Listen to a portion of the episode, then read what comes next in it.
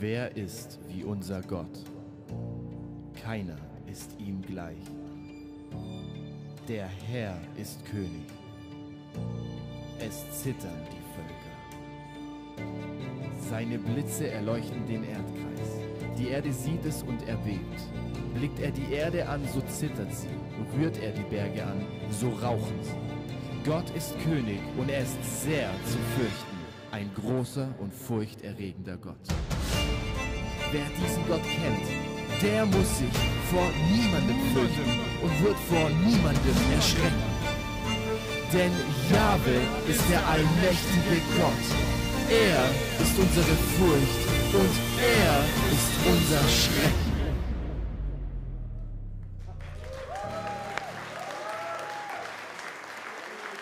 Hey, richtig schön hier in Villingen zu sein. Ich freue mich auch besonders in dieser Serie zu predigen. Ihr habt gerade den Teaser gesehen, Furcht und Schrecken. Ich weiß nicht, in was für einen Furcht und Schrecken es dich versetzt hat, als du zum ersten Mal äh, gehört hast. Wir werden uns jetzt wochenlang im ICF mit diesem Thema beschäftigen. Wir sind vor ein paar Wochen reingestartet und spüren einfach, diese Serie ist ganz, ganz wichtig für uns als Kirche, weil Gott uns mit reinnehmen möchte in das Thema Furcht des Herrn. Wir haben die Serie Furcht und Schrecken genannt und die letzten Wochen uns schon ein bisschen mit beschäftigt, was bedeutet die Furcht des Herrn. Und Ruben hat wunderbar erklärt, was bedeutet das. Wer das nochmal nachschauen will, es gibt sogar als äh, extra Frequenz jetzt auf YouTube in acht Minuten Furcht des Herrn erklärt, aller Ruben, perfekt. Deswegen mache ich das jetzt nicht hier, sondern er hat das schon getan. Ähm, und ich weiß nicht, wie es dir geht mit der Serie, je nachdem, was so deine Prägung ist, was du mit Gott bisher erlebt hast, was du so für Bilder und Stories und Geschichten bisher mitgekriegt hast, wie Gott ist, kann das Thema oder die, die, dieses Wording Furcht des Herrn vielleicht auch echt was Negatives erstmal in dir auslösen, dass du denkst, oh Gott, Mann, jetzt war ich in so einer tollen Kirche im ICF, das war alles so gut und jetzt kommen die mit so einer Furchtkeule. Ähm, wenn du bisher das Thema negativ besetzt hast in deinem Leben, Furcht des Herrn, dann ist die Antwort darauf nicht wegzurennen von dem Thema, sich, sondern sich dem gesund zu stellen und sagen, okay, was meint die Bibel wirklich damit? Wenn sie über 200 Mal sagt, fürchte den Herrn, dann scheint es ja Gott irgendwie wichtig zu sein. Und so wollen wir uns dem Thema nähern. Und ich liebe diese Serie und ich glaube, die ist ganz, ganz wichtig. Und der Titel ähm, Furcht und Schrecken kommt aus Jesaja 8, Vers 13. Das ist eigentlich so der Liedvers, der Hauptvers für unsere Serie. Jesaja 8, Vers 13, da heißt es, den Herrn der Herrscher, den sollt ihr heiligen. Er sei eure Furcht und er sei euer Schrecken. Haben wir den Vers da? Den Herrn der Herrscher, den sollt ihr heiligen. Er sei eure Furcht und er sei euer Schrecken. Das ist, was Jesaja dort sagt. Und im Kontext geht es darum, dass die Nationen, dass die Menschen Furcht und Schrecken haben über die Dinge, die so geschehen. Ja, können wir uns ja gar nicht vorstellen. In unseren Tagen, da ist ja alles so friedlich und es gibt gar keine Probleme auf dieser Welt. Nee, die Nation, die Menschen, ist über Furcht und Schrecken vor so vielen Dingen und Jesaja spricht da rein und sagt, ihr braucht euch nicht vor dem fürchten, wovor sich andere Menschen fürchten, sondern Gott sei eure Furcht, er sei euer Schrecken. Und dieser Bibelvers in Jesaja 8 wird zitiert im Neuen Testament oder aufgegriffen von Petrus. Das ist in 1. Petrus 3, die Verse 14 bis 15. Da heißt es, aber wenn ihr auch leiden solltet um der Gerechtigkeit willen, glückselig seid ihr. Fürchtet aber nicht ihren Schrecken, seid auch nicht bestürzt, sondern haltet den Herrn, den Christus in euren Herzen heilig. Petrus nimmt darauf Bezug und sagt, hey, selbst wenn ihr Jesus nachfolgt, wenn ihr, wenn ihr ähm, dann erlebt, dass da Druck kommt, dass da Schwierigkeiten kommen, und in der Situation war das deutlich schwieriger, als was wir hier erleben, ähm, es war wirklich Verfolgungssituation, das heißt, wenn du zu Jesus gehört hast, dann konnte dich das Gefängnis oder sonst was kosten und, und Petrus sagt, hey, ihr braucht das nicht fürchten. Erschreckt nicht vor dem, wovor andere Menschen erschrecken, sondern den Herrn Jesus Christus sollt in euren Herzen heilig halten. Petrus der Schlawiner tut einfach ähm, Jahwe der Herrscher hier gleichsetzen mit Jesus dem Christus, weil das ist, was wir glauben, dass Jesus nicht einfach nur ein Mensch ist, sondern dass er Gott ist, der Mensch geworden ist. Und er sagt, unser Schutz vor, in Furcht zu leben, in Zeiten, wo alles erschüttert ist, oder in Furcht vor, ähm, ähm, oder der Schutz vor, in Furcht zu leben vor Menschen oder vor Schwierigkeiten oder vor Konsequenzen Jesus nach nachzufolgen, ist, dass wir den Herrn Jesus, dass wir ihn im Herzen heilig halten, dass wir vor ihm zittern und ihn fürchten. Und darüber möchte ich ein bisschen sprechen heute. Und in der Bibel gibt es Dutzende um Dutzende um Dutzende von Segnungen, die einhergehen damit, wenn du Gott fürchtest. Also ganz viele Stellen, die sagen, wenn du den Herrn fürchtest, dann ist das gut, weil Punkt, Punkt, Punkt. Zum Beispiel ähm, den Herrn zu fürchten, das ist der Anfang aller Weisheit und Erkenntnis. Das heißt, wenn du weise werden willst und Erkenntnis hast, es beginnt damit, den Herrn zu fürchten. Oder es heißt, die Furcht des Herrn verlängert das Leben. Also so ein Anti-Aging-Programm. Und oder, oder die den Herrn fürchten, die werden keinen Mangel leiden. Und ganz viele solche, solche Zusagen, solche Segnungen. Und da können wir Dutzende um Dutzende um Dutzende aufzählen und werden es in der Serie vielleicht auch noch ein bisschen machen. Aber meine Lieblingsverheißung oder mein Lieblingssegen ist, was geschieht, wenn wir Gott fürchten, ist in Psalm 25, Vers 14, wir können auch andere Stellen nehmen, aber der drückt es ganz prägnant aus, Psalm 25, Vers 14. Der Herr zieht ins Vertrauen, die ihn fürchten, und sein Bund dient dazu, sie zu unterweisen. Der Herr zieht ins Vertrauen, die ihn fürchten, und sein Bund dient dazu, sie zu unterweisen. Oder man könnte es auch übersetzen mit des Herrn vertraute Besprechungen für die, die ihn fürchten. Ich liebe das. So, ähm, diese Stelle sagt, der Anfang einer vertrauten Gottesbeziehung, die sehr, sehr innig wird, dass Gott dich freundschaftlich vertraut behandelt und dich in seine Meetings einlädt, beginnt damit, dass wir ihn fürchten. Des Herrn vertraute Besprechung für die, die ihn fürchten. Ich liebe Meetings, ich bin so ein Meetings-Typ, ich könnte ganz sagen Meetings machen und meine Lieblingsmeetings sind Meetings mit dem Herrn. Also wo ich das Gefühl habe, Gott lädt mich ein, mit ihm ein Meeting zu haben über irgendein Thema, was ihn bewegt. Und jetzt stell dir vor, Gott sitzt auf seinem Thron im Himmel, die himmlische Ratsversammlung sind um ihn herum, ja, Engelwesen und so weiter und keine Ahnung. Und Gott überlegt sich, okay, wir möchten über irgendein Thema reden, zum Beispiel, was ich in Deutschland vorhabe oder so. Hm, wen nehme ich dazu? Und er würde sagen, er würde deinen Namen nennen und sagen, okay, den brauchen wir in dieser vertrauten Besprechung, weil das ist jemand, dem kann ich vertrauen. Das ist jemand, der kennt mich, der fürchtet mich. Das ist jemand, dessen Meinung will ich hören. Das ist jemand, der ist mir gegenüber. Das ist jemand, den nenne ich Freund. Und für mich, es gibt nichts Schöneres auf dieser Welt als Freundschaft mit Gott. Und wenn du das Thema Freundschaft mit Gott anschaust, merkst du, in der Bibel gibt es ganz wenige Freunde Gottes. Ist ein sehr exklusiver Titel. Er wird nicht so inflationär, so I am a friend of God, sondern das ist so, ähm, sehr, sehr selten werden Männer oder Frauen Freunde Gottes genannt. Zum Beispiel, zum Beispiel Abraham wird Freund Gottes genannt. Und ich liebe das so. Abraham ist ein Freund Gottes. Und dann äh, kommt Gott ihn besuchen so, ja, die, die, die, die drei Erscheinungen kommen zu, kommen zu äh, Abraham ins Zelt, die essen zusammen und dann sagt er, deine Frau wird schwanger werden und so weiter und so fort. Und dann zieht er weiter und er sagt, ah, ich wollte ja Gericht bringen über Sodom und Gomorra. Aber das kann ich nicht einfach so machen, ohne mit Abraham darüber zu reden. Abraham, komm mal her. Folgendes. Ich hätte ich habe gesehen, welches brutale Unrecht da ist, welche absolute Gottlosigkeit, wie Menschen unterdrückt werden, wie das so viel Ungerechtigkeit ist. Ich, ich werde diese Städte auslöschen. Was denkst du? Ah, Gott, ich weiß nicht. Also wenn, stell dir, Gott, wenn da 50 Gerechte drin sind und, und, und dann geht es so hin und her und, und das ist ein Level an Beziehung mit Gott, wo es nicht nur, ich bin so ein Kind Gottes und er versorgt mich und preist den Herrn, ist eine ganz wichtige Ebene, aber das ist eine Ebene von Freundschaft, von Vertrautheit, von Gott nimmt dich ernst, du bist ein Gegenüber, er nimmt dich rein in das, was er tut in der großen, weiten Welt und sagt, ich, ich, ich, ich will dich da dabei haben, wo ich denke, mein Jesus, das ist, das ist, was ich haben will. Ich will und des Herrn vertraute Besprechungen sind für die, die ihn fürchten. Da, da nimmt er einen mit rein in diese vertraute Freundschaft. Oder Mose, ja, der große Mann Gottes, wo es heißt, er ist in dieses Zelt der Begegnung hineingegangen und er hat mit Gott geredet von Angesicht zu Angesicht, wie ein Mann mit seinem Freund redet. Und das, wenn ich diese Sätze lese, dann bin ich so, das, das ist, was ich möchte, weil, weil das ist die, eine Beziehungsebene, wo ich sage, Gott, ich möchte so jemand sein, dass wenn du ein Meeting hast, was wichtig ist, dass ich jemand bin, wo du sagst, den Lukas hätte ich da gern dabei. Nicht bei jedem Thema, ich meine, die Welt ist groß, er hat viele Meetings, aber dass es Themen gibt, wo er sagt, das ist, da nehme ich ihn mit rein. Das, und ich nehme ihn nicht nur mit rein im Sinne von, das ist, was ich übrigens beschlossen habe, so, ja, so, so das letzte Glied in der Soldatenkette führt nur Befehle aus, sondern ich möchte jemand sein, der in den Meetings mit drin, ich möchte dein Herz kennen, über meinem kleinen Wirkungskreis, über meiner Familie, über meinem Umfeld, über meiner Stadt, Gott, das, was, da, da möchte ich hören, da möchte ich jeden Teil, ich möchte dein, ich will diese Vertrautheit mit dir. Und du sagst, diese Vertrautheit, dieses Freund Gottes sein, beginnt mit, die den Herrn fürchten. Weil die den Herrn fürchten, das sind Menschen, denen kann er vertrauen. Das sind Menschen, wo er sagt, das sind meine Freunde, mit denen habe ich vertrauensvolle Beziehung. Äh, wir stellen uns oft die Frage, kann ich Gott vertrauen? Heute mein Predigtitel ist einfach mal andersrum. Kann Gott dir vertrauen?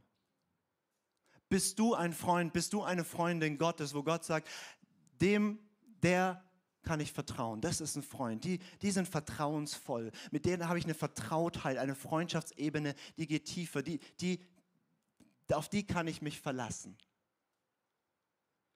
Sind wir solche Leute? Und ich möchte sprechen über die Furcht des Herrn und wie wir da drin wachsen. Und die gute Nachricht zu, zu Beginn gleich mal, das ist nichts, was wir tun, weil alles, was, was, was Gott will, das in uns hervorkommt, ist letztlich etwas, was er tut. Und ich liebe eine Passage, die für mich ganz wichtig ist bei dem Thema aus Jeremia 32.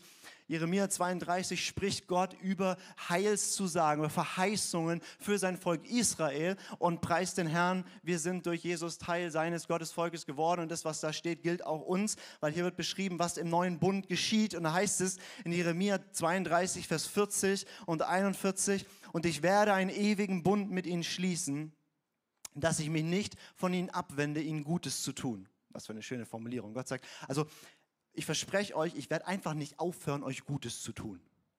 Das ist ein schöner Satz irgendwie so, ja. Ich sage, Gott verfolgt mich mit Güte und Gnade.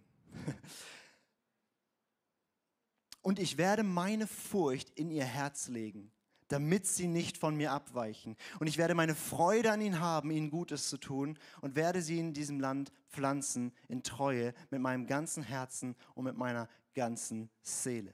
Ich werde Freude an ihnen haben, ihnen Gutes zu tun. Aber der Kernsatz hier drin ist, ich werde die Furcht vor mir in ihr Herz hineinlegen. Also wie wachsen wir in der Furcht des Herrn? Wie kommt hervor, dass wir vor Gott erzittern und beben und dieses vertrautes Gott, ich weiß, wer du bist und deswegen ist mein ganzes Leben geprägt davon, wer du bist und drückt aus, wer du bist woher, wie kommt das, wie geht das in dein Herz, wie wächst das Ganze? Der Herr tut es, er legt es in dein Herz, er bringt es hervor. Das ist was, was er machen kann. Ich kann dir das heute Morgen leider nicht die Hände auflegen und es passiert und du kannst mir nicht die Hände auflegen, es passiert, sondern das ist was, was er macht in unseren Herzen. Und gleichzeitig ist Gott natürlich jemand, der es liebt, wenn wir damit kooperieren. Also wenn wir sagen, ja, wir wollen das, wir strecken uns aus. Und für mich ist dann die Frage, wenn ich irgendwann im Laufe meines Lebens jemand bin wie Abraham, wie Mose, wo ich merke, Gott findet mich vertrauenswürdig, er findet mich als einen Freund, er findet mich als jemanden, mit dem er innig, intim persönlich sehr, sehr tief ist und nicht nur me and my Jesus Ebene, sondern diese Ebene von was ihn bewegt. Und da bin ich Teil von dann brauche ich Gott, dass du Furcht des Herrn in meinem Herzen hervorbringst. Und was kann ich machen? Wie kann ich mich positionieren? Wie kann ich mich auf diesen OP-Tisch legen, damit er mein Herz operiert? Also wie kann ich mich in diesen OP-Saal reinbewegen? Ähm, und auch das ist keine Raketenwissenschaft. Ich werde euch heute Morgen wahrscheinlich überhaupt gar nichts Neues sagen, ähm, sondern einfach nur erinnern an ganz, ganz simple Dinge und uns, und uns hoffentlich ermutigen, uns aufzumachen, danach zu streben. Wie wächst die Furcht des Herrn in unserem Herzen? Wie legt er sie in unser Herz rein? Ich habe, wie es jede gute Predigt hat, drei Punkte. Und ähm, und die sind so simpel, dass ich mich fast nicht traue, sie zu sagen, aber ich sage sie einfach trotzdem, weil was anderes habe ich nicht. Ähm, das erste ist, und damit beginnt eigentlich immer alles vor allen Dingen, aber Gebet, sagt Paulus, es beginnt damit, dass wir ihn darum bitten. Wir haben nicht, weil wir nicht bitten. Bittet und ihr werdet empfangen. Bittet den Herrn das und so weiter. Es beginnt damit, dass wir sagen, Gott, das ist, was ich will. Er, beten ist nicht irgend so ein magisches Ding, sondern es ist ein Ausdruck unserer Sehnsucht, ein, ein Gott, ich, ich, das ist, was ich will und das gibt er dir gerne. Und jetzt einfach mal eine Frage, ihr müsst euch nicht melden, aber wie oft hast du gebetet, Gott, leg die Furcht des Herrn in mein Herz? Oder vielleicht auch weniger Elberfelder Deutsch formuliert, aber wisst ihr, wie ich meine so? Also wie oft ist das dein Gebetsanliegen? Die Sprüche sagt, dein Herz eifere um die Furcht des Herrn jeden Tag. So, wir beten ganz viele Sachen wie, Gott, bitte gib mir einen Job. Und es ist gut, bete dafür. Gott, bitte gib mir einen Partner. Gott, gib, gib mir Geld. Gott, bitte mach das, keine Ahnung. So, ja? Ähm, und, und das sind alles Bitten, die können wir ihm bringen, aber, aber beten wir für die Dinge, die, die zentral sind, die tief gehen, die, die, das zentral, beten wir, Gott, ich möchte so jemand sein. Deswegen leg die Furcht in mein Herz. Ich, Gott, mach das, bring das hervor. Du hast nicht, weil du nicht bittest. Aber wenn du bittest, wirst du empfangen. Und viele Jahre war das ein Teil meiner, meiner, meiner Punkte, die ich für mich selber gebetet habe, war, war, war die Furcht des Herrn und immer wieder gebetet. Und auch tatsächlich mit diesem, diesem Jesaja 8 zu sagen, Gott, ich will, dass du meine Furcht bist, dass du mein Schrecken bist, damit ich vor nichts erschrecke und vor nichts mich fürchte, außer dir. Sei meine Furcht, leg es in mein Herz. Warum? Damit ich nicht von dir weiche. Das ist ja, Furcht des Herrn ist ja nicht nur ein Gefühl, es ist manchmal auch ein Gefühl. Ich weiß nicht, ob du das kennst, aber wenn, wenn du die Furcht des Herrn erlebst, also du begegnest Gott und du merkst, manchmal begegnet man ja Gott und man merkt so, oh, seine Liebe und es ist so schön und dann badet man da drin und das ist herrlich so. Aber äh, es gibt ja auch die Ebene von, ich begegne ihm und ich denke so, oh Gott. Und, und er ist halt Gott. Und ich zitter davor und ich beuge mich und ich merke so, ich merke dann ganz oft so, ich rede ja gerne und so, aber dann, dann, dann will ich kein Wort mehr sagen, einfach weil ich mich wie nicht, nicht traue. Aber nicht, nicht ein ungesundes, komisches Nicht-Trauen, sondern ein,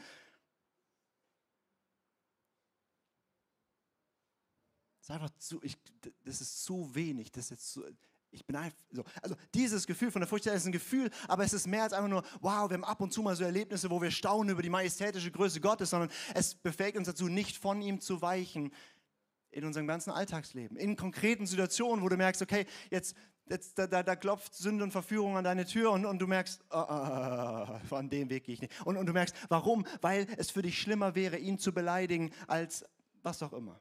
Weil es für dich wichtiger ist, was er denkt, als was andere denken. Weil es dir wichtig ist, lieber nimmst du jede Konsequenz in Kauf, als dass, dass es seinen Namen beflecken könnte. Das ist die Furcht des Herrn. Furcht des Herrn bedeutet, Böses zu hassen, abzukehren von diesen Wegen. Das bringt er in uns hervor. Und er tut es mehr, wenn wir sagen, Gott, ich will das.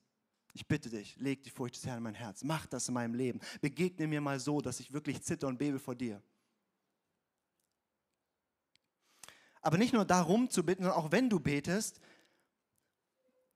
bewusst, dir bewusst zu machen, wer dieser Gott ist. Eine meiner Mentoren, Teresa von Avila, hat gesagt,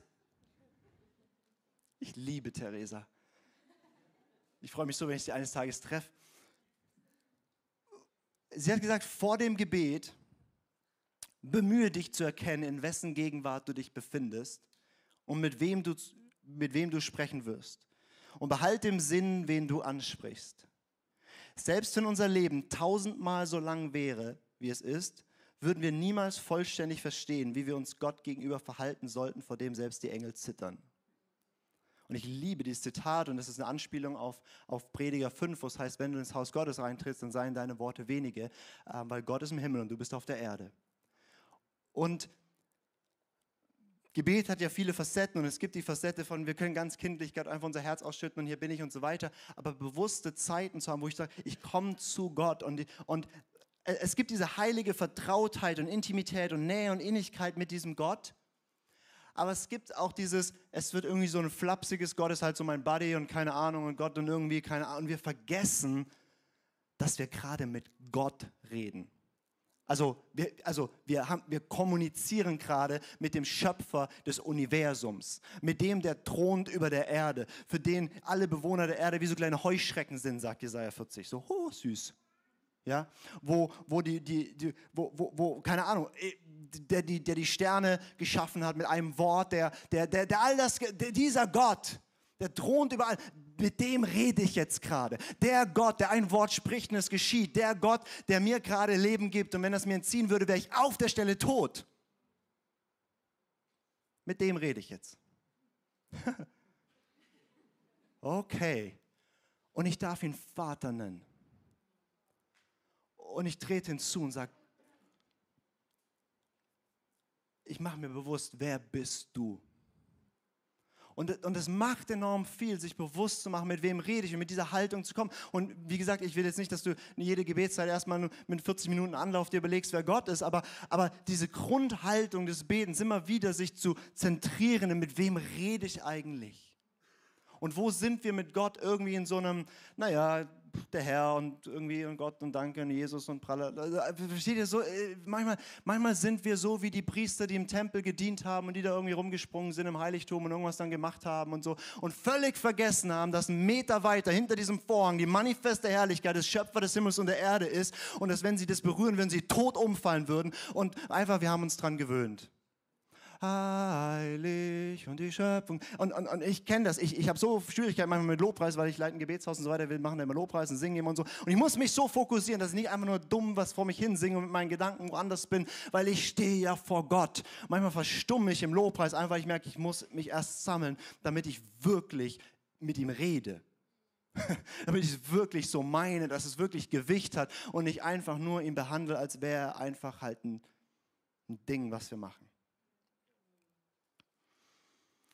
Und unser Gott ist, ich meine, unser Gott ist so schön. Ich meine, wenn, wenn, wenn du tausende Augen hättest und tausende Jahre Zeit hättest, ihn anzuschauen, du würdest immer noch staunen, jubeln, anbeten, vor ihm niederfallen und immer wieder hüpfen, springen. Äh, woher weiß ich das? Weil Offenbarung 4 sagt, da gibt es Wesen, die haben tausende Augen. Und seit tausenden von Jahren stehen sie vor Gott und schauen ihn an, die Seraphim, und die sagen, heilig, heilig, heilig und beten ihn an und sind seit tausenden von Jahren mit ihren tausenden von Augen, gucken sie auf Gott und sind überwältigt von seiner Schönheit, von seiner Freundlichkeit, von seiner Güte, von seiner unfassbaren Demut, von seiner Macht, von seiner Barmherzigkeit, von seiner Gerechtigkeit, von seiner Strenge, von seiner unglaublichen Weisheit. Und jedes Mal schauen sie ihn an und sehen, wie er ist und brechen neu aus und sagen, seit tausenden von Jahren, heilig, heilig, heilig, weil sie sagen, du bist so anders als alles andere.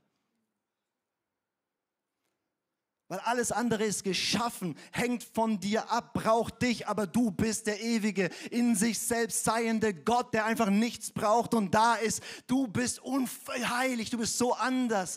Und sie sagen heilig, weil das heilig bedeutet andersartig, anders sein, abgesondert sein. Und sie sagen, Gott, du bist anders als alles, was wir in den letzten paar tausend Jahren mit all unseren tausenden von Augen bisher erblickt haben. Jedes Mal entdecke ich etwas Neues. Gott passt in keine Box und er passt auch nicht zwischen zwei Buchdeckel und er passt auch nicht in mein und dein Spatzenhirn. Er ist so viel größer als das.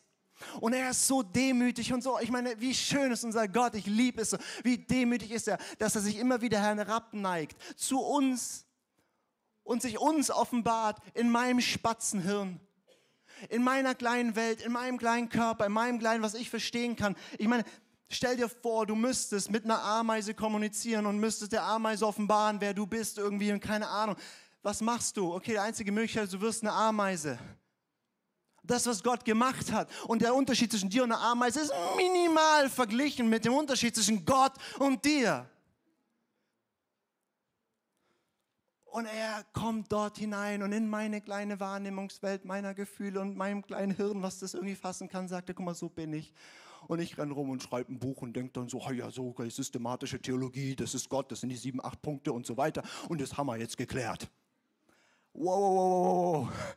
Wir reden über Gott. Wenn du dich nicht vor Gott fürchtest, wenn du nicht vor Gott zitterst, dann ist dein Gottesbild zu klein.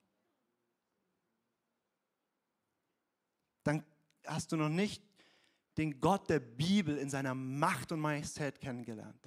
Und damit meine ich nicht, dass du den ganzen Tag zittern durch die Gegend laufen musst. Ich meine damit, dass du dieses ehrfürchtige, demütige, beugende, er ist Gott, ich gehorche ihm, weil er Gott ist, Haltung hast und immer wieder Erfahrungen machst, wo du, wo du vor ihm wirklich sagst, ich, ich halte meinen Mund, so wie Hiob. Was soll ich sagen?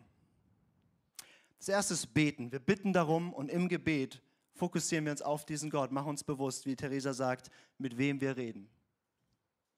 Das zweite ist, auch revolutionär für uns alle, wir lesen sein Wort. 5. Mose 17, 19. Die Schriftrolle soll bei ihm sein und er soll alle Tage seines Lebens darin lesen, damit er den Herrn, sein Gott, fürchten lernt um alle Worte dieses Gesetzes und diese Ordnung zu bewahren, sie zu tun. Das ist das sogenannte Königsgesetz, ähm, dass der, der als König eingesetzt wird in Israel irgendwann, dass der soll das machen. Der soll alle Tage seines Lebens in der Schriftrolle lesen. Das waren damals die fünf Bücher Mose. Kannst der Dame anfangen. Und Und da drin ist, warum? Damit er den Herrn, seinen Gott, fürchten lernt. Das Wort Gottes ist uns gegeben aus vielen Gründen, aber einer der großen Gründe ist, durch das Lesen, das, das Studieren, das Beschäftigen mit dem Wort Gottes wächst eine Furcht des Herrn in unserem Herzen. Und wir sind jetzt alle Könige und Priester von Gott eingesetzt, das heißt, dieses Gebot gilt für alle. Und es gilt für dich umso mehr, je mehr Verantwortung du hast in seinem Reich. Als Eltern, in was auch immer für Wirkungskreisen, wenn du in Leitung bist oder so, je mehr du, also hier geht es um den, den, König Israels damals, ähm, je mehr Verantwortung du hast, desto mehr ist der Bedarf da, dass wir alle Tage unseres Lebens sein Wort lesen und aufnehmen, damit die Furcht des Herrn zunimmt. Und wie gesagt, das ist jetzt auch keine Raketenwissenschaft und ich denke, dass wir in irgendeiner Form die Bibel auch lesen. Wichtig dabei ist, die Summe des Wortes ist Wahrheit. Also die Summe bedeutet alles zusammengenommen. Das ist, wie Gott ist. Weil was wir viel machen, ist, wir lesen ja schon die Bibel, oder zumindest die Bibel-App und den Vers des Tages.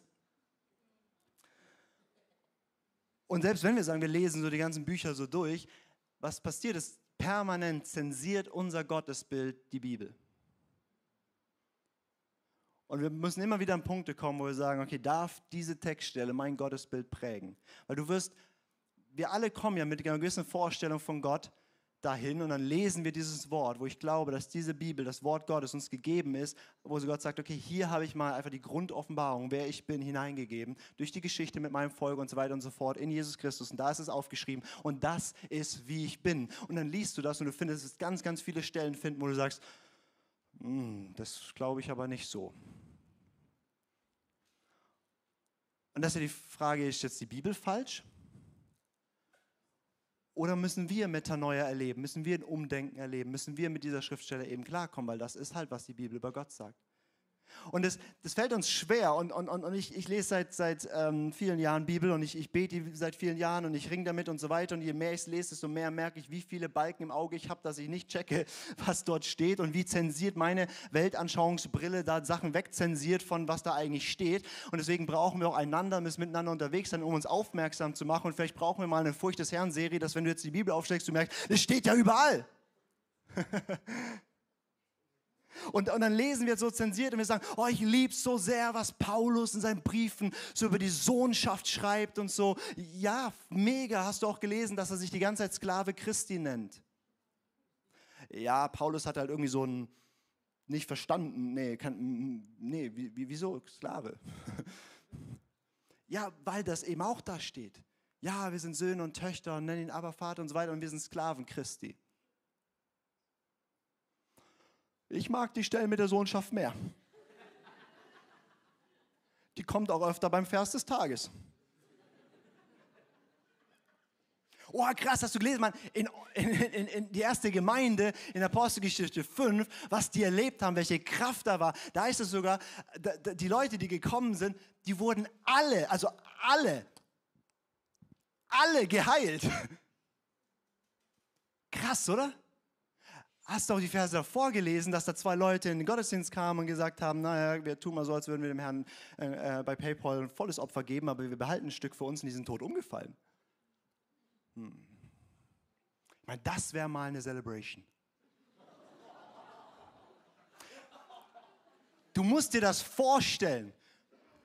Petrus, da kommt jemand rein, der sagt, ich habe dem Herrn alles gegeben.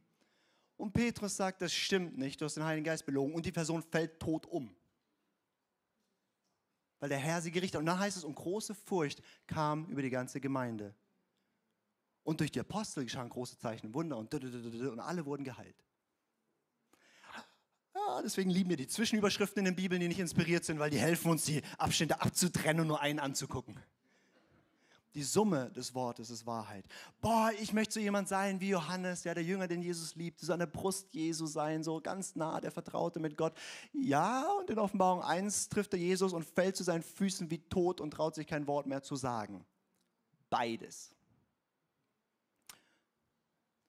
Für alle, die mich kennen, Ellipse.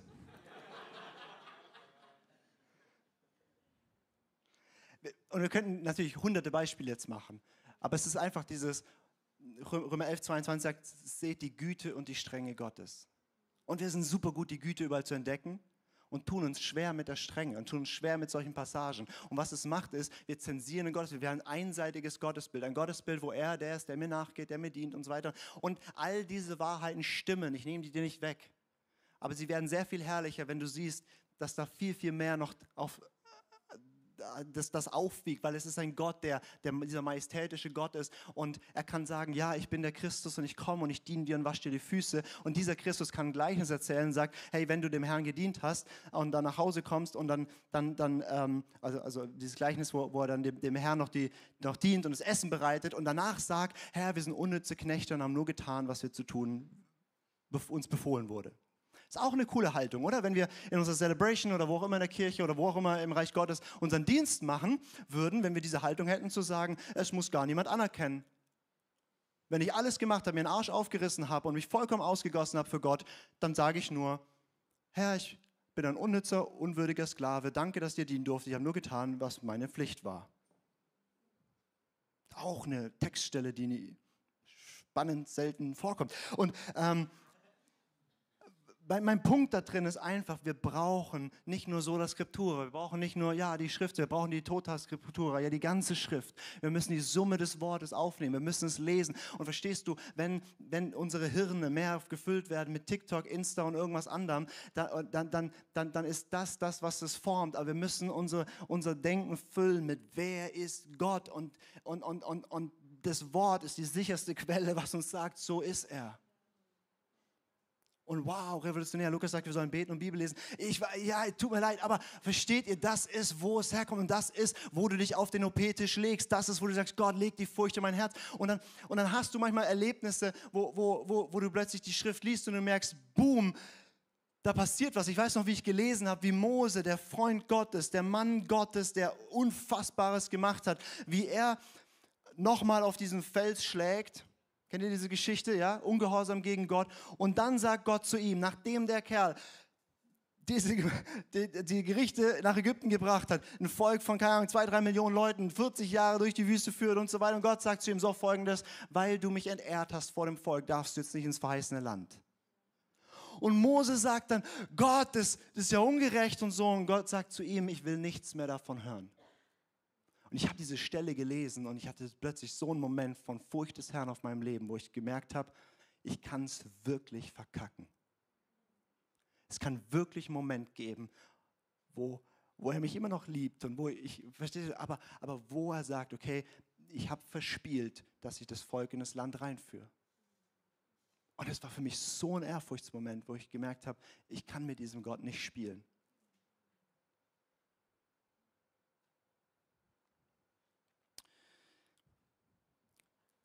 Lies die Bibel, bet sie, red mit Gott darüber, nimm das Ganze und da, wo, wo sie aneckt in deinem Herzen, ring mit diesen Themen und entdeck, wie gut dieser Gott ist. Weil, wie das hohe Lied so schön sagt, alles an ihm ist schön. Und wenn du Dinge in der Bibel entdeckst, die du noch nicht schön findest, dann ist dein Geschmack noch nicht synchronisiert. Es ist alles schön an ihm. Sein Zorn ist schön. Super Stimmung.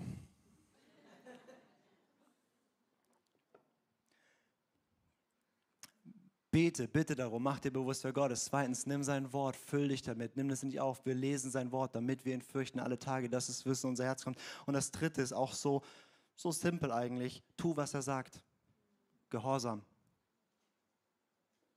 Seine Freunde sind Leute, denen er vertrauen kann, wo er sagen kann, denen sage ich was und die machen das. Deswegen habe ich mit denen vertrauensvolle Besprechungen. Deswegen kann ich denen was anvertrauen, weil sie machen, was ich ihnen sage. Abraham, der Freund Gottes, ich, ich, ich, ich erzähle die Geschichte dauernd, weil ich sie so liebe, aber stell dir vor, du kriegst von Gott eine Verheißung, du kriegst einen Sohn.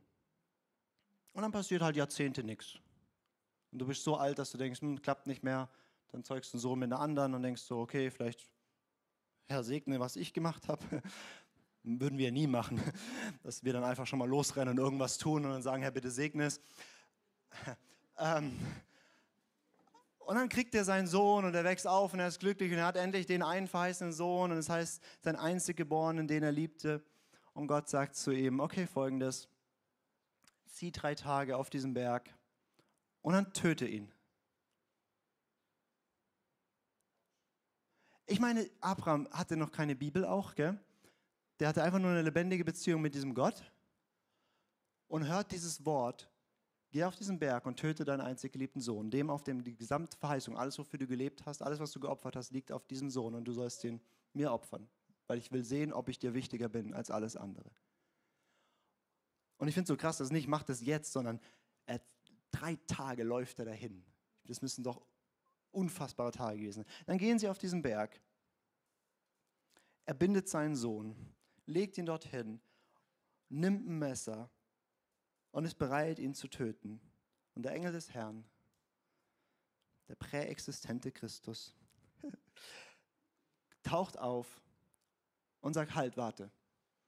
Jetzt haben wir gesehen, dass du Gott fürchtest, dass du ihm mehr gehorchst, dass du ihm mehr liebst, mehr vertraust als andere.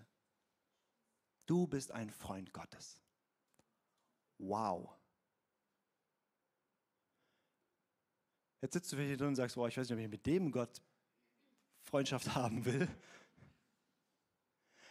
Das Schöne an dieser Geschichte ist für mich, dass, dass halt irgendwie 2000 Jahre später Gott seinen einzig geliebten Sohn auf diesen selben Hügel führt und ihn dort schlachtet für uns. Und er sagt, Abraham, jetzt habe ich einen Freund, der versteht, wie sich das anfühlt und wir können dort gemeinsam vertraute Besprechungen darüber haben. Ich, ich, ich liebe das und, und gleichzeitig fordert mich das so massiv heraus, weil das Grundprinzip von, von Freundschaft mit Gott ist Gehorsam gegenüber Gott. und das ist irgendwie richtig herausfordernd. Ähm und wir denken oft, naja, in den großen Sachen würden wir Gott voll krass gehorchen, oder? So, also keine Ahnung, wenn ich damals im babylonischen Reich Nebukadnezar sagt, ich baue da eine große Statue und alle sollen jetzt niederfallen und mich anbeten, dann würden wir sagen, lieber gehe ich in den Tod. Und dann sehen wir einen Feuerofen und hoffen, der Engel des Herrn, Christus, der präexistente Christus, taucht auf und führt uns heraus. Ja, aber das war halt nicht der Startpunkt. Der Startpunkt war, dass es darum ging, dass wer zu Jahwe gehört, isst bestimmte Dinge nicht.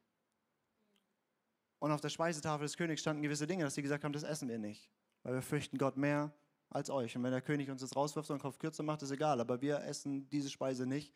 Ja, es geht ja nur um ein bisschen Essen. Nee, nee, nee, es geht darum, bin ich in jeder kleinen Sache Gott gehorsam und fürchte ihn mehr als alles andere. Also damit wir ready wären, in den Feuerofen zu gehen, ich lese gerade wieder mal was von Richard Wurmbrand, ich weiß nicht, wer den kennt, der hat ein paar interessante Bücher geschrieben über seine 14 Jahre Foltergefängnis in Rumänien für Christus. Ähm, wenn ich das so lese, denke ich so, Gott erbarm dich meiner. Aber ich weiß, mein Trainingsfeld ist nicht das, sondern Trainingsfeld sind die kleinen Dinge, wo ich merke, das ist, was Gott will. Und das tue ich. Und wenn ich es nicht tue, ist der Preis des Ungehorsams ist immer höher als der Preis des Gehorsams. Ich weiß nicht, wie oft ich mich angeguckt habe, also geguckt habe, was ich gemacht habe oder nicht gemacht habe und ich habe gedacht, so dumm. Es wäre so schlau gewesen, einfach Gott zu folgen. Jedes Mal, wenn ich tue, was er sagt, kommt es gut. Also es kommt nicht gut im Sinne von, es ist immer alles happy clappy, aber ich weiß, ich habe Vertrautheit mit ihm. Und jedes Mal, wo ich es nicht tue, ich, ich habe noch nie meinen Ungehorsam irgendwann gedacht, das war dann doch schlau von mir.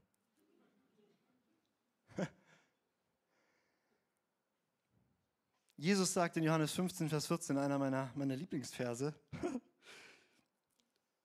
ihr seid meine Freunde, wenn ihr tut, was ich euch gebiete. Jesus hat das Buch nicht gelesen, wie man Freunde gewinnt. Deswegen hat er so wenig. Weil wie Gott mit seinen Freunden, mit denen er vertraut ist, umgeht, ist die Basis ist absolutes Vertrauen. Und Vertrauen drückt sich aus in Gehorsam. Und, und ich will, dass er mir vertrauen kann. Das heißt, dass Gott weiß, wenn ich Lukas was sage, dann tut er es. Und auch wieder, wieder Theresa, so schön wie sie sagt, Gott, wenn, hat sich beschwert bei Gott, wie viel Mühsal und Schwierigkeiten sie hat und so. Und dann sagt Gott, ja, so behandle ich alle meine Freunde. Und dann hat sie diesen schönen Satz gesagt, deswegen hast du so wenige. Ähm, und, und, und ich liebe das, dieses Ringen mit Gott über, es ist, es ist irgendwie, für mich ist es das Schönste, was es gibt, Vertrautheit mit diesem allmächtigen Gott zu haben. Und der einzige Weg, den ich habe, ist, ich sage, ich tue, was er sagt. Und ich weiß nicht, wie es dir geht, aber, aber uns geht es so leicht über die Lippen, so, keine Ahnung, und ich stehe vor dir mit erhobenen Händen und so weiter. Und ich gehöre dir. So, so schön, ich gehöre ihm. Ja, aber du gehörst ihm halt auch. Du bist halt sein Eigentum. Und er darf über dich verfügen. Oder die Frage ist, darf er das? Und, und boah, ich sage euch, meine Gottesbeziehung war früher irgendwie leichter, weil da hatte ich Gott so im Griff. Ich habe gedacht, ich check ihn so. Ich habe gedacht, wenn ich die beiden Buchdeckel das da zwischendrin gut genug kenne, dann, dann, dann, dann kann ich ihn irgendwie ausrechnen, dann weiß ich irgendwie, dann ist es irgendwie keine Ahnung. Und, und je mehr ich ihn kennenlerne, desto mehr merke ich, nein, er ist so viel größer als das. Und, und es, ist, es ist halt lebendiger und ich kriege ihn nicht kontrolliert und ich kann ihn, ich kann, ich, ich, ich, er geht einfach nicht auf meine Bedingungen ein. Das Einzige, was, wie ich wirklich vertraut mit ihm leben kann, ist, ich kapituliere und sage, sag, du darfst machen. Du darfst über mich verfügen. Und es gibt vielleicht Momente, Gott, da wird es mir schwerfallen und da werde ich vielleicht erstmal, aber, aber grundsätzlich, Gott, du darfst mit mir machen, was immer du willst. Die einzige Bedingung ist, ist, dass der erste Teil auch stimmt dann. Ihr seid meine Freunde. Wenn ich das krieg von dir, dann darfst du mir alles nehmen und das ist heftig, das zu beten. Schwierig fällt mir gerade auch, und du darfst mir auch alles geben.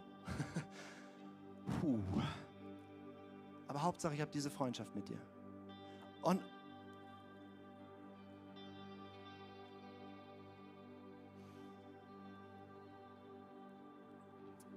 Und ich wünsche mir, dass wir als Kirche eine Kirche sind, die nicht nur diese Ebene hat, Gott ist unser Vater und wir sind seine Kinder und er segnet uns und, und, und er behütet uns und, und, und, und ja, aber ich wünsche mir, dass wir eine Kirche werden, wo Freunde Gottes hervorkommen. Menschen, wo Gott sagt, dir kann ich vertrauen. Deswegen kann ich dir was anvertrauen. Deswegen nehme ich dich rein in Vertrautheit mit mir. Deswegen darfst du ganz nah sein. Ich rede mit dir, wie man mit einem Freund redet, nicht wie mit einem kleinen Kind. Und was wir brauchen, ist nicht nur eine Furcht des Herrn-Serie, die hilft uns vielleicht, aber was wir brauchen, ist dieses permanente Lebensstil von Beten, das zu suchen, uns bewusst zu machen, wer er ist. Wir müssen sein Wort lieben, essen, uns davon durchdringen lassen und immer mehr unsere Blindspots ausmerzen lassen. Und wir, wir müssen eine Gemeinschaft werden von Menschen, die sich anspornen zu maximalem, radikalen Gehorsam, einfach zu tun, was er sagt. Und manchmal ist es ja so richtig schlau, dass wir so ganz leicht übereinstimmen und manchmal sagen wir so, Herr, lass diesen Kelch an mir vorübergehen. Und dann brauchen wir Freunde, die hoffentlich nicht schlafen, während wir beten und ringen und sagen, Gott, nicht mein Wille geschehe, sondern deiner. Und wir hatten das heute schon im Worship und ich habe das halt stark empfunden, dieses, dieses, ist er wirklich Herr? Ist er wirklich gesetzt? Und wenn er Herr ist, dann darf er uns was befehlen, dann darf er was sagen und dann tun wir es einfach. Und er ist sehr lieb und er erklärt uns viel, aber manchmal sagt er einfach nur, mach's halt, weil ich sag. So richtig bossy. Wir hatten es in der Vision, Vision Time, hat eine Person gesagt, hey, das ist ja, keine Ahnung, wenn mein Chef mir sagt, ich muss das und das machen, dann, dann, dann mache ich das halt, weil der ist halt mein Chef. Und bei Gott sagen wir so, ja, ich bin ja ein Freund Gottes. Und sein Kind, der versteht mich ja. Nee, wenn du ein Freund Gottes bist, dann zeigt sich es daran, dass du einfach tust, was er sagt.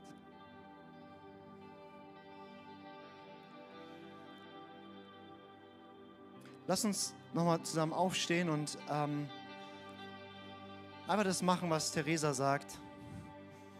Uns bewusst machen, vor wen wir treten.